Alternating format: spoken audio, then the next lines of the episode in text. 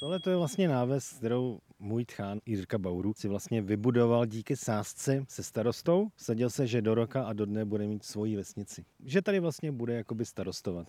No, sázku vyhrál. Sadili se asi obednu piva, mám pocit, a on začal někdy nějak na zimu a do toho roka to zvládnu. Se svými 178 cm si nepřipadám ani malý, ale ani velký. Ovšem tady na návsi v Plešovicích, vedle nejvyšší hory Blanského lesa Kletě, si připadám jak trpaslík, možná ještě menší než trpaslík v poměru vůči té kleti, ale zároveň i jako Gulliver v poměru k těm domečkům, u kterých tady stojíme s Karlem Luskem. Teď bychom to měli upřesnit, protože posluchači to nevidí, ale my to vidíme. To je skutečně vesnička postavená z domečků zhruba do výšky tak 70 cm.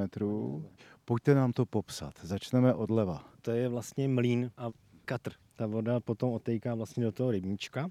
Pak je tady obecní úřad, kaplička. To je jediná budova, kterou najdete v Plešovicích na návsi. Pak je statek ve stylu selského baroka, hasičská zbrojnice, hospoda, to nesmí chybět. To prostě musí být, v každé vesnici musí být hospoda, to prostě bez toho to nejde. To je prázdný prostor, je to duté nebo je to plné? Nebo vůbec z čeho je to postavené? Je to z heblových tvárnic, ty domky jsou dutý v té kapličce, tam je oltář udělaný. Tak já se tam podívám. Tady musí poutník skutečně kleknout. Ano, a, a vidím ho tam. Je tam, ano, opravdu. Požární zbrojnici, ta je otevřená, takže hasiči jsou venku mají tady na výjezd. zásahu. Hasiči mají zrovna výjezd. Jinak to auto tam bývalo taky, možná někde tady ještě bude, ale nevím kde. Tady si typnu, to je kovárna. No a tohle to je vlastně stodola, jakoby hospodářský stavení, a vedle to je vodárna. Aha, já už vidím zatím vývod z hadice a ta vlastně vede kolem celé té návsi a sloužila jako náhon eh, toho katru a toho mlína. Jo, jo, sloužilo přesně tak, přesně tak, jo. A tam odtud se to vede, Přes ten mlínský kolo ta voda teče potom zpátky, jako vrací se do rybníka. no a nesmíme zapomenout na hasiče, protože ke správné jeho české vesnici patří hasiči a tady jsou dva sproudníci.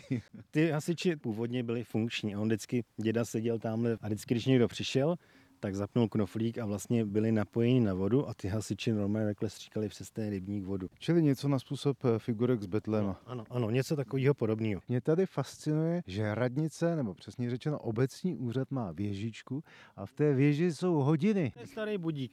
On občas se nám předchází, občas dojde baterka, ale celý léto fungoval normálně.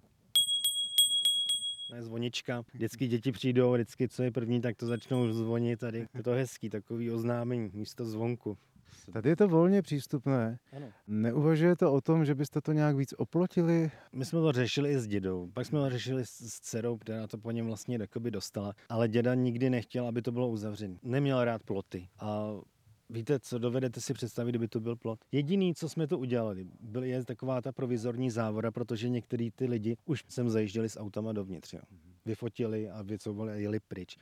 Teď mě napadá zásadní věc. Má tato vesnička nějaké jméno?